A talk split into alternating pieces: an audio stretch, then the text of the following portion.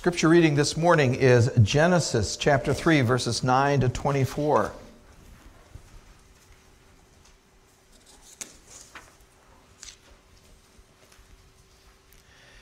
Remember this portion of the story of God as it is written in the book that we love from Genesis chapter 3, verses 9 through 24. Then the Lord God called to the man and said to him, Where are you? He said, I heard the sound of you in the garden, and I was afraid because I was naked, so I hid myself. And he said, Who told you that you were naked? Have you eaten from the tree of which I commanded you not to eat? The man said, The woman whom you gave to be with me, she gave me from the tree, and I ate.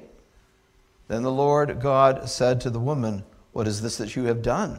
And the woman said, The serpent deceived me, and I ate. The Lord said to the serpent, Because you have done this, cursed are you more than all cattle, and more than every beast of the field.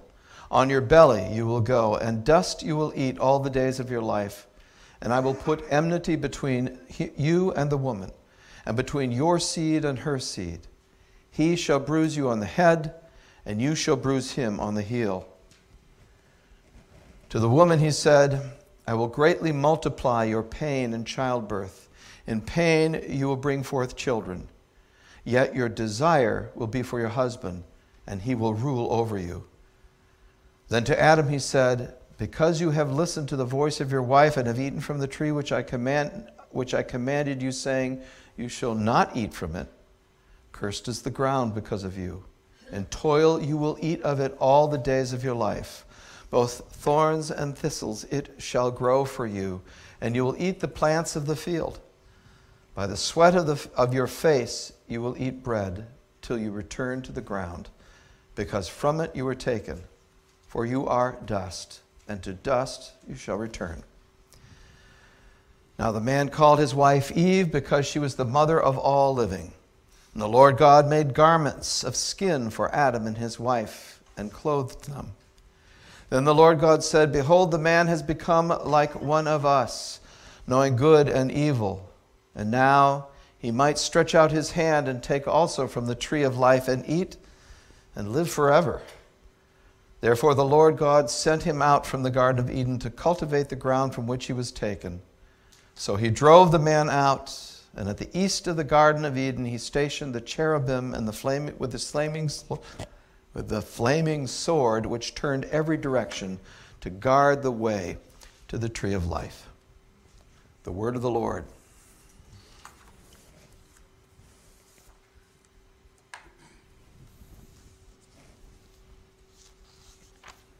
So we'll be taking a look at the last half of chapter 3 today. Next week we'll talk about chapter 4. How many of you have ever seen the giant Luna moth? Raise your hand. Okay. It's that big green sucker. It's enormous. It's, uh, it's an extraordinary creation. It's huge and green and always guaranteed to cause a stir when the grandkids discover one on a walk. But like most moths, and I thought this was interesting when I read this about it, like most moths, it is missing a feature that almost all creatures, as a matter of fact, all creatures that I know of, have. Do you know what it is? A mouth. It doesn't have a mouth. Matter of fact, most moths do not have mouths. The giant Luna moth survives for about one week once it emerges from its cocoon. It lives off nutrients stored in its body that it ate as a caterpillar. It was designed to be self sustaining for its brief life as a moth. We, and most of the rest of the creation too, but we we're not created to be self sustaining. God created food to sustain us throughout our lives, and He gave us a desire called hunger to lead us to that food.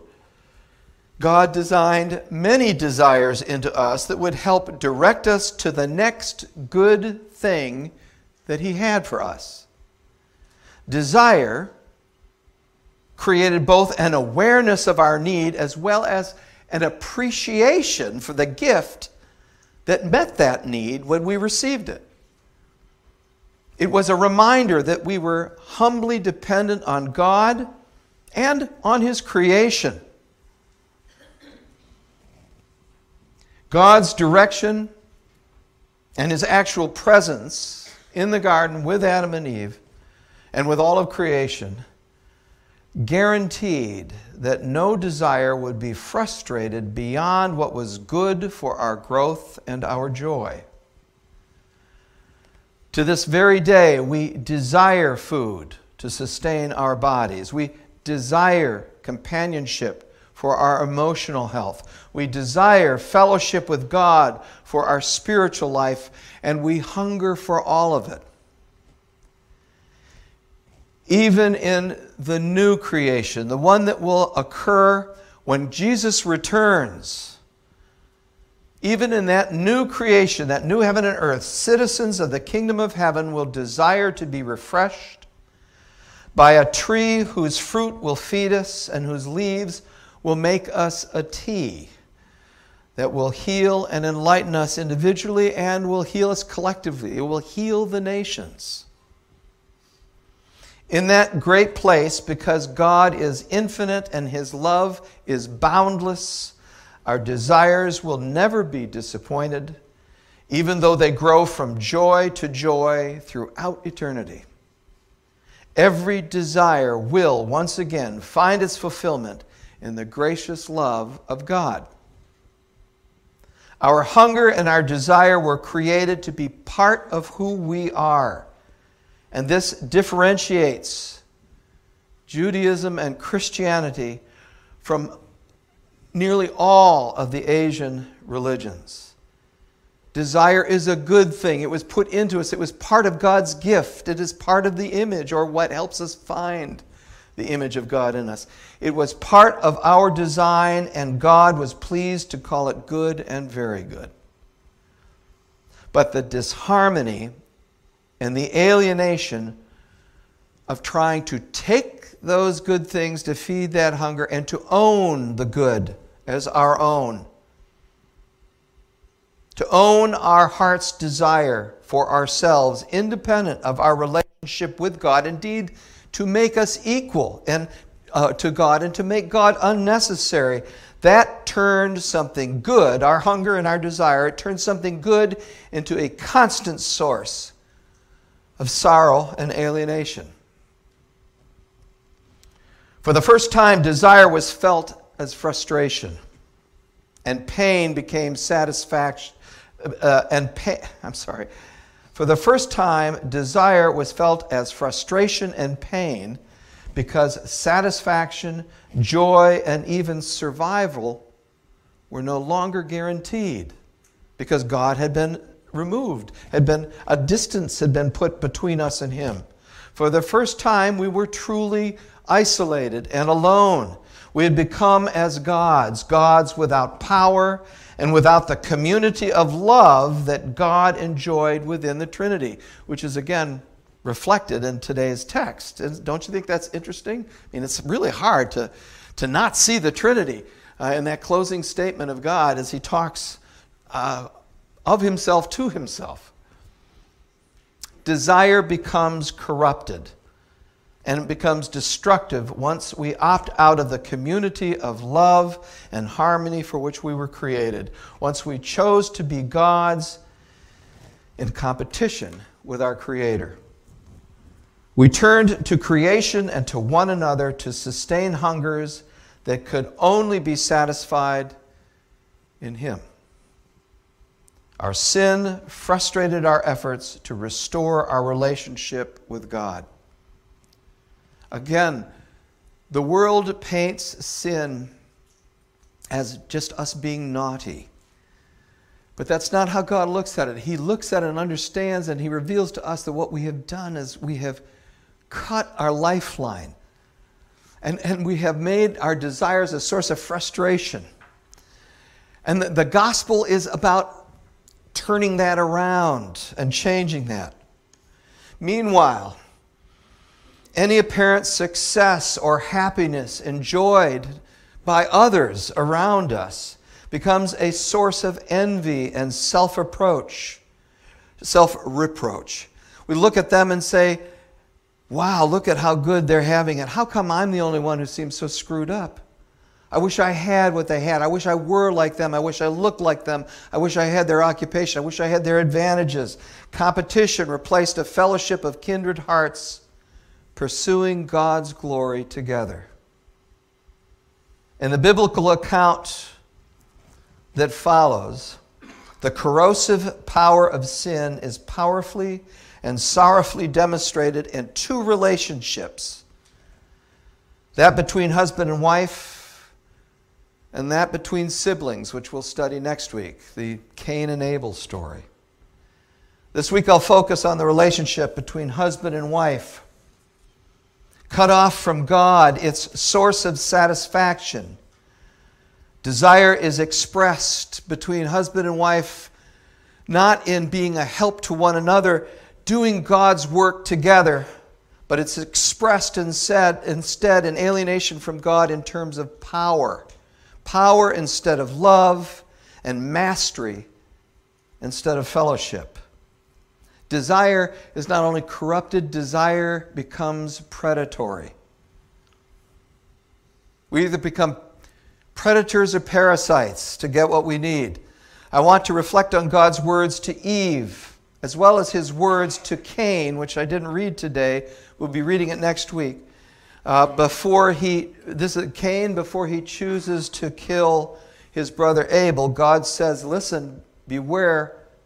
Sin is crouching at the door, and its desire is for you, but you must master it. Interestingly enough, the words desire and master in English and in Hebrew, appear in God's words to Eve when he says, Yet your desire will be for your husband, and he will rule over or master. It's actually the word master you. The points of similarity are the use of two important words, master and desire. Master, which is the Hebrew word, the English translation of the Hebrew word mashal, in chapter 4, sin threatens to master Cain and to turn his sulking resentment into a murderous rage. In like fashion, Adam's resentment of Eve's, which he's very open about, Adam's resentment of Eve, whom he now blames for his bad choice to eat the forbidden fruit, is to remain in control of their relationship. It will be something that they will always have to strive against. Adam will strive to master Eve. The other word is the word desire or teshuka in Hebrew. It's a very rare word. As a matter of fact, it's only used three times in the whole Bible. It shows up in chapter 3 regarding Adam and Eve and chapter 4 regarding Cain, and then doesn't show up again uh, until uh, the Song of Solomon when it is the desire of the, of, the, of the loved for the beloved. it is remarkable that this word, which only appears three times, should show up here in God's reaction to sin in two back to back accounts. Teshuka describes a strong and very focused desire, a craving, really. It is the hunger of a lover for the beloved that results in passion and this is the clear meaning of the third instance in the Song of Solomon. It is also the hunger of a predator for its prey. And that results, of course, in conquest. This is the clear meaning when God speaks of the teshuka or the desire that sin has for Cain. It is a predator. He will devour you. In both cases, the word desire describes an obsessive craving that has focused all of its hopes for fulfillment on a single target, which is not God. In the case of a predator, the prey is physically devoured. In the case of a lover, and I put that word in quotations here, the beloved is emotionally devoured. If the cravings of passion spring from selfish hunger and not love, it is often called correctly lust, and it is nearly as predatory as the lion hunting a wildebeest. Adam and Eve were estranged from their Creator, and given that Adam bitterly blamed Eve for his sin, they were also estranged from each other. Eve's desire for Adam is estranged from God, and like sin's desire for Cain, has nothing or little to do with love. The desire that God says will obsess Eve is more like the hunger of a predator for its prey and has more to do with conquest and mastery. What God is warning here, this is a warning. It's not it's heaven knows it's not a recommendation. It's not a corrective blessing. This is a warning to Adam and Eve. His warning is that the woman will desire to master her husband just as sin desires to master Cain. In return, the man will forcibly seek to master his wife. Competition and conflict will replace love and harmony. What was supposed to have been two people seeking to do God's work together and rejoice in it has become a self focused disharmony and dysfunction of competition and sometimes predatory. The disharmony and alienation of trying to own or to master our heart's desire for ourselves, independent of our relationship with God, turned desire from a blessing into a constant source of sorrow and alienation, not just from God, but from one another. Increasing pain attended even our desire to form families and have children, fulfilling God's blessing to be fruitful in creation. Pain arose in many other human experiences because, because satisfaction and even survival was no longer guaranteed, and we were isolated. When you look at the universe, how many of you have seen some of the new f- photography from that new space telescope? It's mind boggling what's going on out there. But if you read about it, and I just look at the pretty pictures, when I read a little bit about it, I hear what the astronomers are saying. There are whole galaxies colliding with each other in space. I mean, do you realize that if, if space were in a vacuum, that we wouldn't be able to hear ourselves think? It'd be so filled with noise that we wouldn't, from everything that's going on, crashing in the heavens that's going on. And yet, all of this, it's in God's heart and mind. He, it is balanced, it is controlled, it is in harmony because it is His will. And when we were safe in His hand, even the scariness was thrilling as, as opposed to terrifying. It created, it put an edge on our sensation. Even pain had a value of increasing our delight and not driving us to panic or escape. Much of God's joy is raucous and frightening because we are so fragile in comparison. Planets and galaxies collide, supernovas explode, black holes, holes implode. It is quite the fireworks show that we get to watch from our little blue green refuge. But now, instead of experiencing the cataclysms of this of life as, as excitement, just like we'd go on a roller coaster today. Well, some people do. I don't. I don't get it. I don't know, I, I'm still just terrified by it, but some people find it just, it really gives them, it wakes them up and it makes them more alive than they were. Instead of experiencing the cataclysms, for instance, of childbirth, in the refuge of indescribable intimacy with God, intimacy that takes away the fear, intimacy that takes control when we are out of control.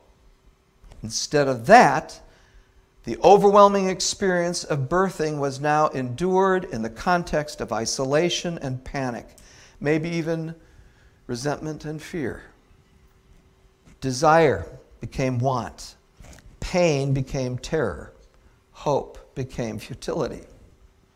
Sin isn't about us being naughty. Sin is about us being disconnected and falling uncontrollably through creation space. Thus, the relationships that were meant to be the most intimate, sustaining, and empowering when we lived in harmony with love with our Creator became poisonous hotbeds of envy, resentment, and struggle. What's the national average for the length of time that a marriage lasts? It's, it's abysmal. It's terrifying for the future of our society. Sin has set us against God, it set us against our spouses. And as we shall see next week, it sets us against our own family. Our hunger has us looking at all of creation as a buffet for our personal satisfaction. Our desire makes us predators that try to devour those we dislike or have no other use for, or it makes us leeches, attaching ourselves to those that we say we love, sucking the life out of them. It's a dismal picture because that's what sin has done. This is why God is so heartbroken by all that's happened. But the gospel has begun, even here and even now, to reverse the effects of the fall for those who will enter into its shelter. The gospel begins the reconciliation and restoration of our relationship with God, first and foremost. Regarding our relationships to one another, the gospel and the teaching of Jesus Christ is that we should learn how to love one another. Life isn't a buffet for us to go out and just use everyone and everything to satisfy our hungers as we see fit. We are here to love those around us. We're here to love creation itself. I suggest to you again, as I have many other times, that the Holy Spirit gives the most practical commandment of love through the Apostle Paul in Ephesians 5:21 when he says pointedly, "Be subject to one another in the fear of Christ." Husbands and wives who are unable or unwilling to subject themselves to one another will never, and I, this, is un, this is not unilateral, this is mutual. It has to be each subjecting themselves to one another in the fear of Christ. Husband and wives who are unable or unwilling to subject themselves to one another will never reflect the image of the Trinity or the image of Christ's love for his church. And I, I, hasten to say here that there's two very important clauses in that command to subject ourselves to one another, but moderating that and calling us to think as we do this is the in the fear of Christ part. Our partner, I, I can want Gail, I, I, I, I tease every now and then, say, well, uh, when she, that, that I would like her to just spend some more time at home catering to my whims. Seems like a good idea. There's too many things that I want for myself that, you know, and I think the default position of serving the other person is, is probably a good default. But you know what? In an intimate relationship, when we know one another well, there's more required. There's knowledge there that, that needs to be plugged in. What is God trying to do in the life of my spouse? And is their request seem to be part of that work or does it seem to be against it? If their desire is to causes abuse of me or anyone else, then it's important to ask is this really what God wants for them? Is this making them more Christ like? And if not, then it's a desire that deserves and needs to be discussed. It becomes a point of discussion and, and even refusal. If God, if, if we are clear that God's will in this person's life does not include this desire that they have asked us to join them in. It's complicated, it's messy, it's difficult. It's not a nice, neat formula like some people have made whole Bible seminars and, and built a whole empire out of saying. It's not just up to the wife to be subjected to her husband. That's baloney. And it doesn't, it's not, it hasn't meant anywhere in the New or Old Testament. We are called on a daily basis to be subject to one another and to be listening to God's will as we do that, as we request help and as we give it. God will never be able to perfect Christ in us unless we learn what it means to subject ourselves unselfishly to one another, including our spouses. We will never escape the bondage and the futility of power and control games in our relationships with our spouses or family members or even in our community unless we find the courage to enter into those relationships in subjection to our Creator and in subjection to the good and the well being of those we strive to love. We cannot find the strength to do this difficult obedience without seeking and trusting God's work in us. We cannot trust that our love will be selfless enough or that it will be received with love when we give it. We are in need of God's instruction and His grace to purify our love for others. We are in need of that same grace and that same power that He might turn their hearts to forgive and accept the love that we give them. Jesus Christ is our bridge back to God. He is the hope of our restoration, of our complete resurrection. And I would remind you, God can't resurrect what's not dead. He cannot transform what is not yielded to him.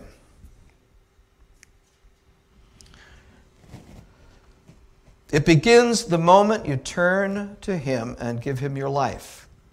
It could, be, it could begin right here and right, right now. It could be renewed right here and right now. The sin that has made us predators, feeding on each other, has been conquered by God, even if it hasn't yet been conquered in us. We can begin again to explore and to act on what it means to be image bearers of God's glory and love. It will cost us everything. Everything. And that's okay because nothing we have, nothing we are, not even our greatest dream or hunger for ourself, nothing compares to the dream that God has for us. Nothing even comes close. We are settling for everything. Our problem isn't that we want too much. Our problem is always that we settle for too little. We are settling for houses instead of the peace of heading home. We are settling for independence instead of the joy of being family. We are settling for mastery instead of the life creating power of love. Scraps and pieces, shadows and whispers. We want too little because we see too little. Jesus said this in John chapter 10, as you can read it in the message. I'll be explicit then. I am the gate of the sheep. All those others are up to no good. Sheep stealers, every one of them. But the sheep didn't listen to them.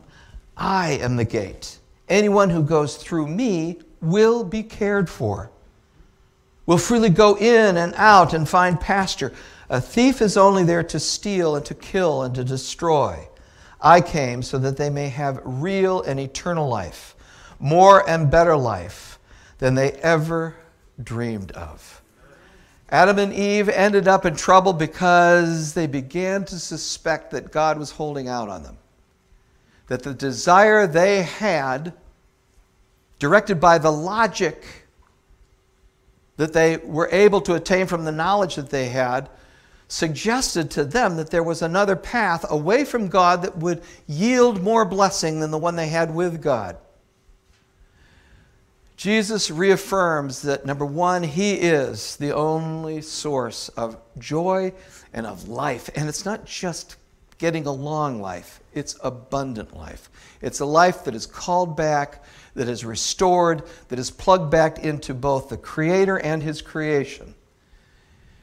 It can begin right now, and it will end when we see Him face to face, and then it begins all over again. Let's pray. Lord God, we thank you for your word. We thank you for the warning that you give us.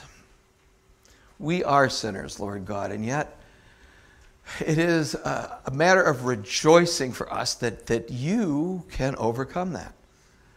That you have decided to do that, and you haven't done it grudgingly, but joyfully, for the joy set before you of having us in your company again.